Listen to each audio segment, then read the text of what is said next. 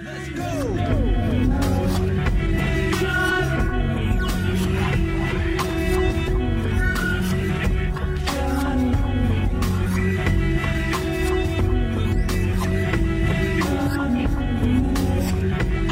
Hi, everybody. Welcome back to another edition of Comic School. This is the summer school, the summer school supplement or extra special edition. I don't know what we're gonna. We're still working on it.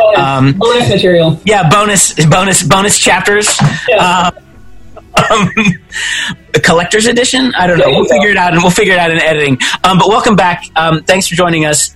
I'm really, really excited for our guest today because she's super, super amazing and dope and great. And so I'll just, you know what? I'm going to let her introduce herself. So take it away. Well, after that intro, the pressure is on, so thank you for that. Sure. My name is Rachel Humphrey, and I am an assistant professor of atmospheric science and science education at St. Cloud State University. So, yeah. And okay, so what does that mean? And I don't mean that in a, like, with, you're a weatherologist. What does that entail?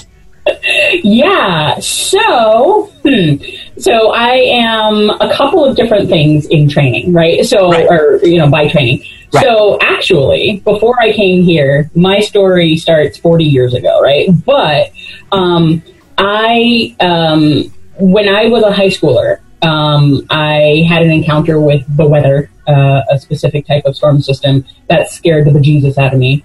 And I had gotten messaging all throughout my high school and mainly high school years that math and physics were not for me, just because I hated them. I hated them. I absolutely hated them. I could not care less about them. Did you hate them, or did you hate the way that they were presented? Because you ended up, if you hated them, you've gone wildly wrong. You've gone wildly I'm going to tell you about your professional life. Yeah, no. My mom at one point, after I decided to go for this degree, for the, the meteorology degree, she pulled me aside and she said, "Baby, serious question. You hate math and physics. Why are you going into this?"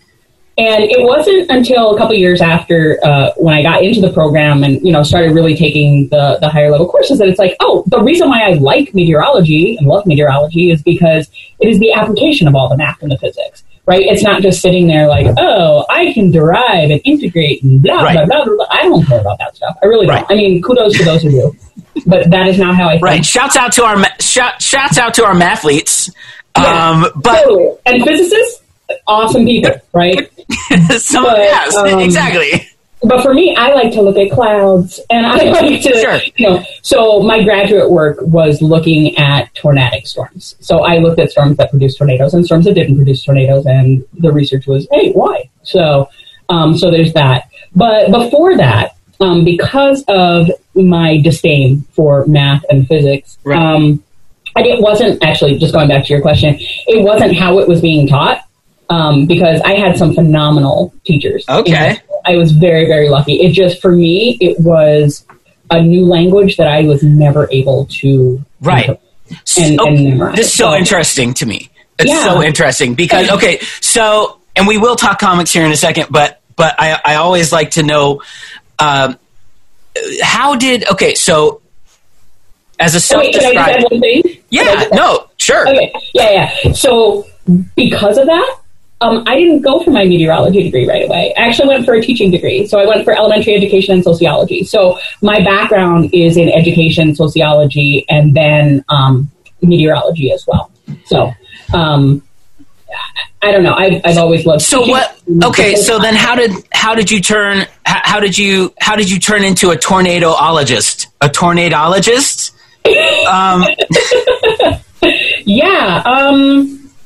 So, a math-hating, self-described math-hating tornadoologist.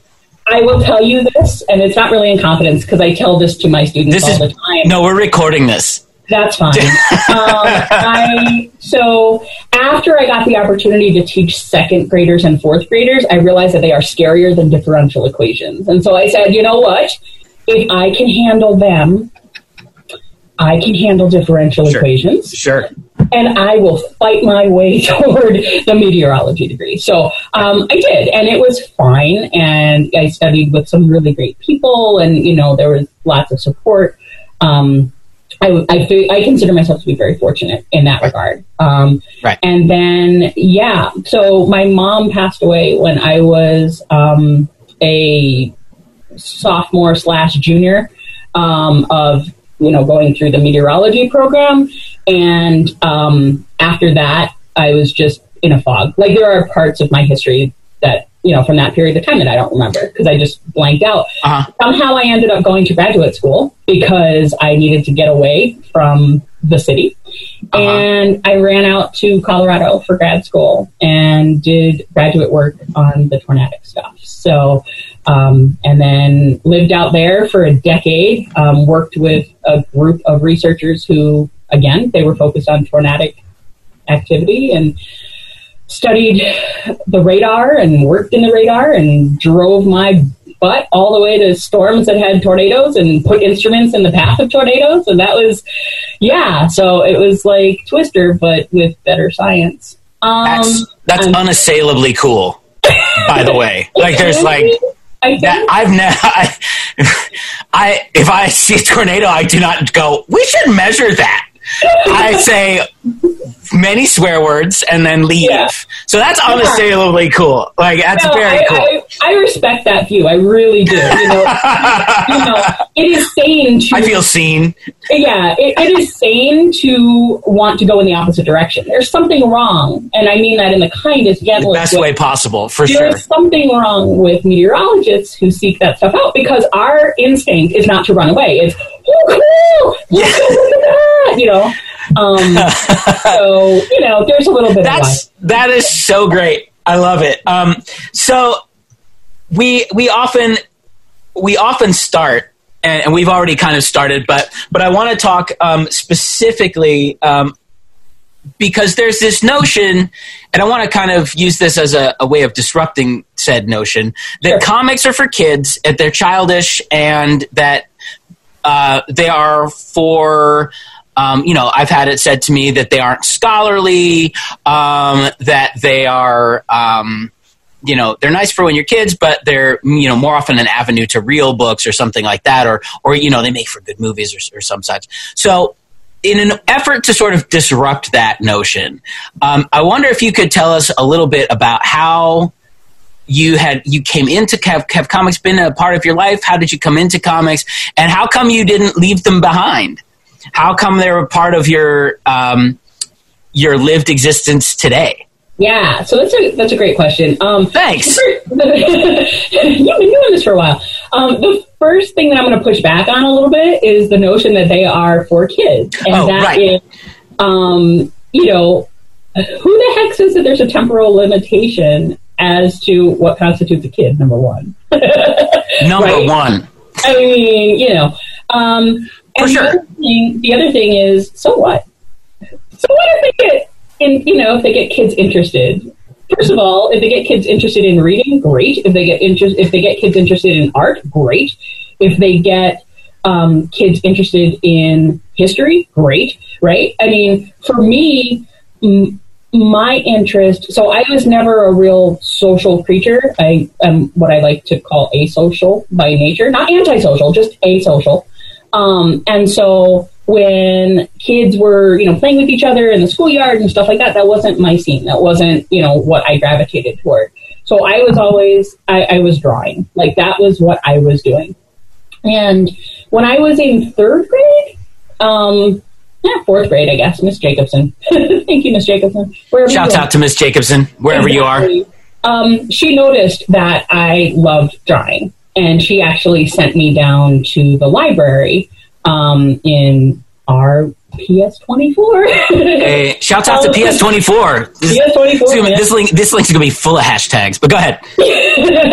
Well, now it's a magnet school, and it's known as Thomas O'Brien Academy of Science and Technology, so TOAST, which is awesome. But anyway, she sent me down to the library, and she said, there are lots of books there. I mean, yes, duh, it's a library. But she said, there's this place I think you're really going to like. You should check it out, yeah. No, and she basically said, go there, go discover what kind of drawing you want to do. And my family, so my mom was never really into drawing. She always encouraged me to draw.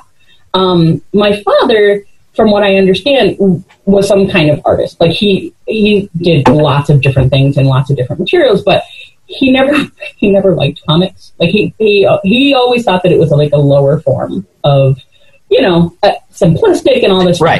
So maybe at that point I was like, I'm going to start to rebel. I wasn't really a big rebel, but I didn't have to deal with him that often, so that was good. But no, but so I really started to,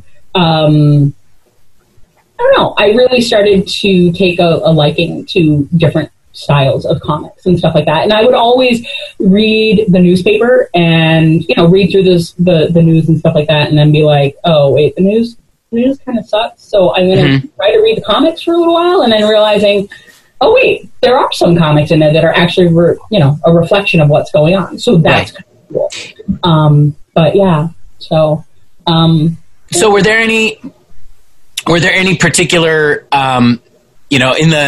in the library or out and about? I remember reading because I would read comics however and whenever I could, even the daily strips in the news. Back in the day, there was this thing called a newspaper, and what it was. Great. Extra. Right. And it was like one thing would happen. Like Spider-Man would jump. And I was like, good enough for today. Magic. So was there was there that kind of thing for you where it was there were moments or something where you thought, yeah, this is the medium. There's something special here that speaks to me. Yeah, there definitely were.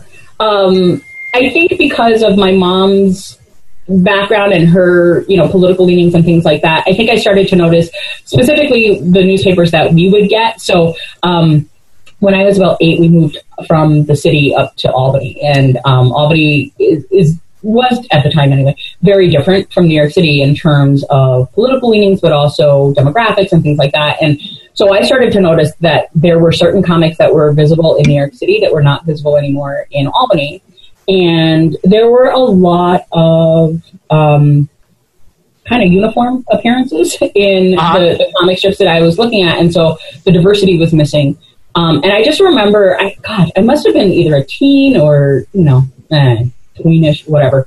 Right. And there was a comic strip that I came across in a downstate newspaper that was not visible in the Albany paper. And it was called Where I'm Coming From. So I don't know if you've ever read it or whatever, a daily strip by Barbara Brandon. It's called Where I'm Coming From? Yeah. Okay, cool. No, I haven't. Yeah, and she, her characters, the drawing style would be considered to be simplistic in that there's no background. It's focused on the women in, having conversations with each other and things like that. And it was just so unlike anything I had seen, and it was great. And it was, there were, real world issues that were raised and, things like that. And the characters were all strong women of color. And it was just, I still to this day, I have the compilation books of that just because it's just I remember flipping through the page, and I there's a series of panels where one of the women is singing to a baby, singing the, in 1492, Columbus sailed the ocean blue song, and the mom just takes the child away, and it's like, no, I'm not going to have you fill my child with, songs like this when you're basically praising someone who is responsible for, genocide. And I was like, oh, wow, that was in the daily paper. Like downstate. I'm thinking if it was in the paper or in the book, but sure. Yeah. Sure. And but this was a strip that was in the daily paper. Yeah. Wow. And and it's just like, yes, that's the kind of stuff that I gravitated toward as a kiddo, right? And so it wasn't as, flashy as some of the other, X-Men sure. or whatever. And don't get me wrong, I love X-Men, right? But sure. I don't know. I felt as though it was, it was just relatable. Well, is that why? And I wonder, is that why comics have stuck with you as a medium? Those who have listened to now this, I think we're coming up on 20 episodes here. Know that I'll often say it's not a genre; it's a medium. Yeah, right? It's not right. It's yeah, no. Horror is a medium. Romance is a medium. Sci-fi is a medium or a genre. But, yeah. But comics itself is a medium. And I wonder that notion of this is talk. This is doing real stuff. Yeah. I wonder is that one of the reasons that comics have stuck with you? This notion that it does address real world issues. Like why now as ostensibly grown-ups, do you think that it sticks with some of us? Yeah. For me personally... Does that question make sense? Yeah, no, absolutely. For me personally, as someone who has, within the past decade or so, found out that she's on the spectrum for, autism stuff, it's just like, no wonder I couldn't express myself. Like, it's just like, yeah. But the messaging and the messages that are in comics... It's like, yes, you are saying everything that I would like to be able to say that I cannot express for various reasons, right? And so... You're pointing at it and you go, that part! That's it! That's it, X-Men! And that doesn't mean that I agree with everything that's in there. Right? Oh, for sure. I'll be honest with you. Like, the shade that I threw at Cyclops the other day, like on Twitter, it's just like, he still drives me nuts, Like, he's a little bit too... Yeah, Scott's messy. Goody, Boy Scout, whatever. No offense to anybody who was in the Boy Scouts. Except for when he's not. You're like, the Boy Scout? You're just like, yikes. Yeah. yeah. And so... You're a terrible Boy Scout. Yeah. But I get what you mean. And it's just like, and I think that comics throughout my life have allowed me to navigate the different avenues of human interpretation of the world /society that is surrounding them with, and it allows me to do that too. Y'all, soak that up. Pause it. soak that up, because that right there, that is powerful, right? And thank you for sharing. Like, that is, have a good night, folks. That's it. No, that right there, right, I think is hugely powerful because, well, let's talk about, since you brought it up, let's talk about Scott Summers for a second. Because people are messy, right? We know people Absolutely. Are messy. And part of, and I'll let you take it, but I think part of what's interesting to me and what, as you so just sort of, you just eloquently put, is that it is helpful comics work with us to help us understand ourselves and our humanity and others' humanity, and how that's super messy. Like Scott Summers, who is possibly one of the most messed up characters in the world. Go YouTube, pause and then go YouTube it and then come back, So yikes. But then also he recently has become this this voice of resistance, not of rebellion even, but this notion of we're just not gonna ask. We're just gonna do it. We're not we're done, trying to the X-Men they start out as like there's good mutants and bad mutants, right? It's real ham-fisted. Yeah. They've always sort of stood in as our ciphers for the marginalized, right?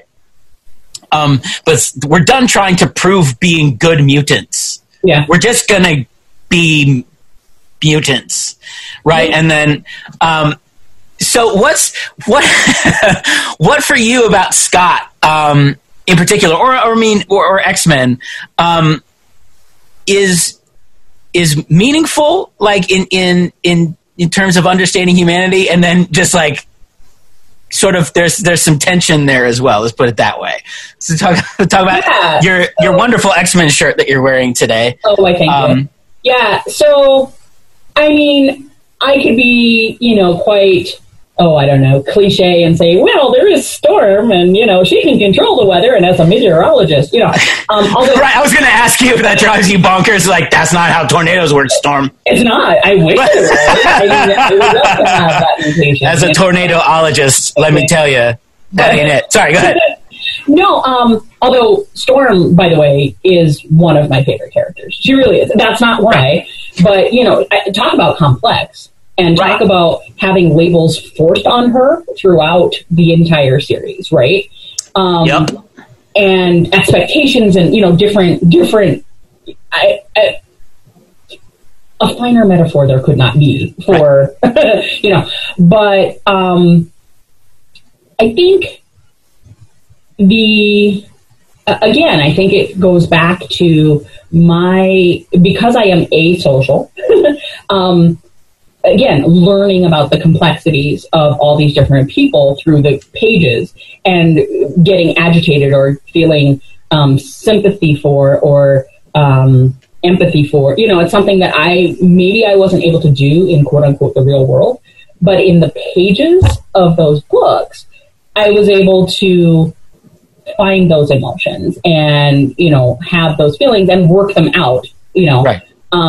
It totally depends on the type of comics that you're talking about, right? Like, for sure, you can look at Archie, right? Archie and Jughead and Betty and Veronica. Don't get me wrong; I used to read those too, but all of their issues, and I don't mean like issues and subscriptions and things like that. Right. All the concerns of Riverdale High, right. Not the CW show, which is bonkers. No. And they had some good messages, like you should always wear your seatbelt. Right. Okay, I understand that. You should always wear your seatbelt. But good looking out, Jughead. Thank you.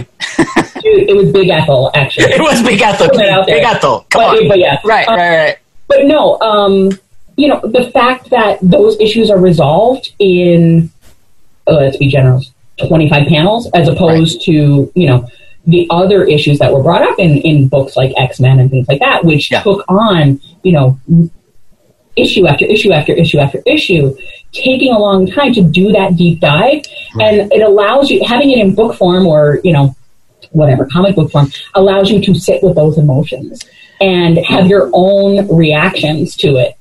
And, you're not going to get mad and throw the book across the room, although there have been times when I have not. But likewise, don't treat books that way, right? But yeah, it can be in small doses, it can be in large doses, and there's a lot of power within that too. Right, and that's really, I think, another really powerful statement, right? When we think about the temporality of the thing, and by that I mean the way time moves, and you put it really, really well. You can sit with it, right? Like. In other medium, you might not be afforded that. Now you can pause on demand. You can pause something, or on a podcast you can pause or whatever. But it hits, as the kids say, hits different in a comic where you can say, I'm going to take the time I need to sit and be with. Yeah, my feelings that this has elicited, and you are required to sit and think about it because it doesn't come out time after time after time. Like I remember, brilliant. If we're talking about comic strips in a newspaper that were particularly poignant, not for any social, issues or anything like that, but I remember in For Better or Worse, right, when they killed the dog, and I was like, sorry, spoiler alert, Farley dies. But it's like, I think it's okay. But if you're listening to this and you were like, I hope they don't spoil For Better or Worse. Sorry, send your hate mail to me, I guess, because I apologize. But I remember that too. It was a hugely poignant thing. Yeah. And, you know, I mean, I'm a huge animal lover and all that, and, you know, whatever. But so, yes, it hit different for me, too. But it's just like, I remember being so struck by that, right? But there have been other things that I have read as well in comic books that have done the same thing, right? Right. The panel that you showed on Twitter with Psych, saying, you know, what he said, I was like, oh yeah, I remember that. Did you think we were just going to sit here and take it? Right. You know, and it's just like, oh yeah, you know, so the fact that comics have the ability to do that is just, it's amazing to me. And, yeah. And to that point, this is really interesting because, as I had posted, I posted on Twitter, and that's from Hickman's most current run. Mm. But there are panels, images that resonate and get stirred up by that by current events, right, from a long time ago, right, where you can go, oh, this decade, right. There are poignant or powerful images, right. That are connected deeply to those emotions because you've sat with them, you've dealt with them, they've become a part of you, yep. And they come back up from time to time. And I think even in that tweet, I was like, I've been thinking about this panel a lot lately, yep. Not this comic. No, I've been thinking a lot about Scott Summers recently. I mean, but I've been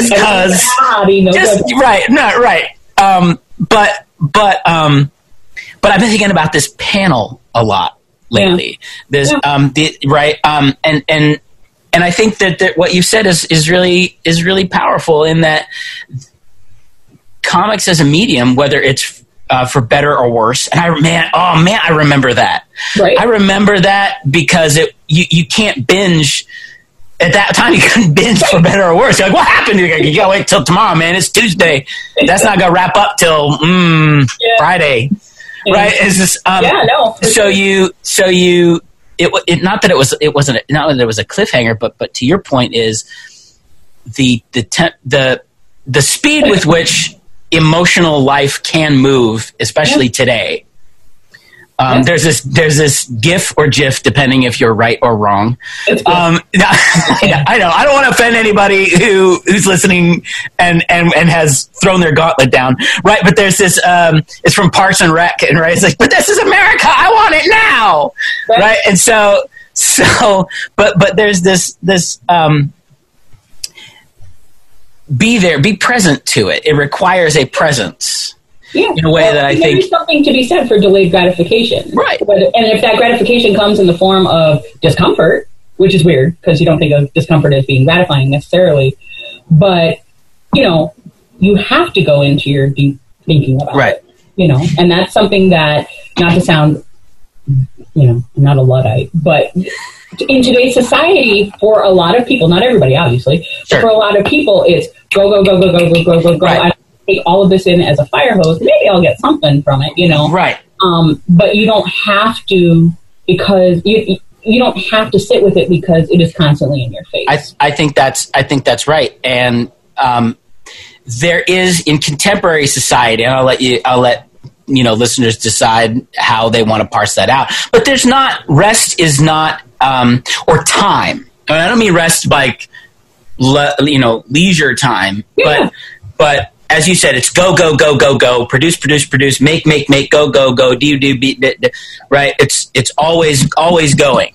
That there is little time left for or afforded to that more to be present to that more contemplative existence, or this to say, let me think deeply about this, let me feel this, let me be present to this moment, right?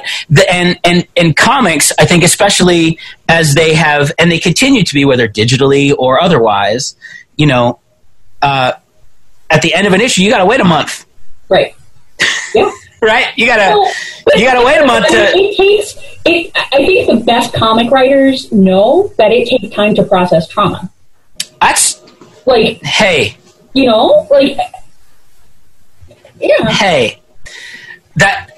Right, and I'm thinking of writers for whom that's true. Kelly Sue DeConnick, for example, Gail Simone, Dave Walker, who does Bitterroot. They've just got nominated for an Eisner. Shout out to Dave Walker and the Bitterroot crew, Sanford Green and Chuck Brown as well, who you know, you sit with it. Matt Fraction, Ed Brubaker as well, yeah. who do a really good job. Hickman's been doing a really good job recently too, yep. And he's always done a good job. I don't send your Hickman hate mail to me too, I guess, whatever. But he's really been crushing it with this X book. To the pacing matters. And if you're going to deal with it, it's not cliffhangers for cliffhangers' sake. It's, okay, I've given you something to think about. Now go think about it. Yeah. I've given you something to feel. Go think. Go forth and just, you know, it's an old. I'm an English guy, an English teacher, right? And Shakespeare and Romeo and Juliet is like, go forth and talk of these sad things. Like, that's an old trick, but it works. And it's meaningful. And especially, again, for a lot of people for whom, you know, they don't, and that is a luxury. That is a luxury that many people do not have. Hey, you know, look, just gems. So, what's that? You're just bringing the gems to the table today, right? No, it is. You're actually right. I didn't mean to cut you off. It's a luxury. Yeah, it is, and you know, I think that for some people who trivialize comics, some of that might come from they might not have the luxury of partaking in that, because when you are trying to survive, and I'm talking about all different types of survival, but if you are barely surviving, what the frick do you care about what's in between the pages of a book? Right. You know what I mean? And to that end, sometimes, and this is the beauty of the medium is, and sometimes there's wisdom in those pages, right? So yeah. It is this notion, for me at least, this powerfully moving text that, yes, it is a luxury to have the time to do that. And then I've spoken with other folks who've said it was how I would make sense of. It was how I would make sense of things. So yeah. And what other medium can do that, right? Yeah, personally, I haven't found a different one. Right. Yeah. Well, at least me neither. Right. And yes, art does that. Right. I'm gonna get like art. Music does it. Yes, it does. It very does. Yeah, I absolutely consider comic books to be art. Right. So, yeah. But that notion of, yes, to have the luxury to sit and read, right? To spend time with it is indeed a luxury, and for some and for others it is a requisite survival mechanism. And there's a tension there, and I think that's beautiful that you noted it, because now, I don't want to say now more than ever, but it is a concern in terms of, and I've heard people say this to me, is like, well, how are you going to worry about comics when we've got so much other stuff to worry about? COVID, the various uprisings, various people tweeting various things. We'll put it that way. And so I guess that's the question that I'll broach to you too is why do comics matter in a COVID George Floyd world, post George Floyd world?